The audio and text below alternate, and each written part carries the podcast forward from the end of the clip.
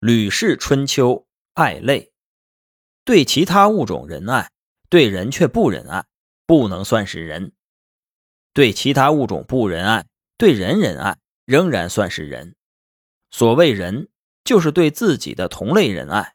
所以仁德的人，对于百姓，只要能使百姓获利，就没有什么事情是不去做的。神农的教令上说，男子有正当成年的，却不种田。天下就有可能会有人因此而挨饿。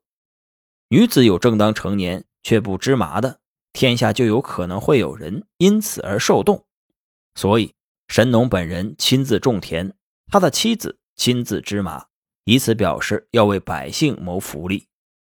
贤能的人不顾海内路途遥远，时常往来于君主的朝廷。他们这样，并不是谋求私利，而是为百姓谋利。君主中，如果有为百姓谋利的，天下就会归附他。称王天下的，并不一定要靠坚硬的铠甲、锐利的武器、优秀的兵卒和训练有素的猛士，不一定非要毁坏人家的城郭，杀戮人家的臣民。上古称王天下的人很多，他们的事迹都不相同，但他们在承担社会急难、关心百姓的利益。消除百姓的祸害上都是相同的。公输班制作了高大的云梯，想要用来攻打宋国。墨子听说了这件事，就从鲁国前往楚国。他撕开衣裳裹住脚，日夜不停地走，走了十天十夜，到达了郢都。墨子拜见楚王，说：“我是北方的一个毕野之人，听说大王想要进攻宋国，确实有这回事吗？”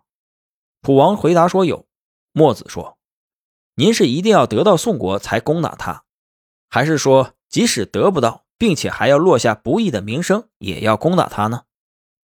楚王说：“如果一定得不到宋国，而且还有不义的名声，那么就不攻打宋国了。”墨子说：“您说的很好，我认为您一定得不到宋国。”楚王说：“公输班是天下最有名的能工巧匠。”他已经制作好了攻打宋国的器械了。墨子说：“请您让公输班试着攻一攻，我来试着守一守。”于是二人在沙盘上推演，公输班进攻，墨子守城。公输班多次进攻，墨子多次把他打退，公输班不能攻入城中，所以楚国不再进攻宋国。所谓墨子能够设法抵御楚国而解救宋国的危难，说的就是这件事。贤明的君主和通达的士人，他们的言行没有不出于为民谋利这一目的的。上古时代，龙门山还没有开凿，吕梁山还没有打通，黄河从孟门山漫过，大水泛滥横流，不管丘陵、沃野、平原还是高山，全都被淹没了。人们把它叫做洪水，于是禹疏通黄河，导引长江，筑起彭蠡泽堤防，使东方洪水消退，拯救的国家有一千八百多个。这是禹的功绩呀！为百姓操劳，没有比禹更辛苦的了。况章这个人对惠子说：“您的学说主张废弃尊位，现在却尊好战的齐王为王。”您的言行为什么如此矛盾呢？惠子说：“假如有这样一个人，迫不得已，一定要打自己爱子的头，而爱子的头又可以用石头代替。”邝章接过来说：“您是用石头代替呢，还是不这样做呢？”惠子说：“我要拿石头来代替爱子的头，因为爱子的头很重要，而石头轻贱。”打轻贱的东西，而使重要的东西避免受害，这样做有什么不可以的呢？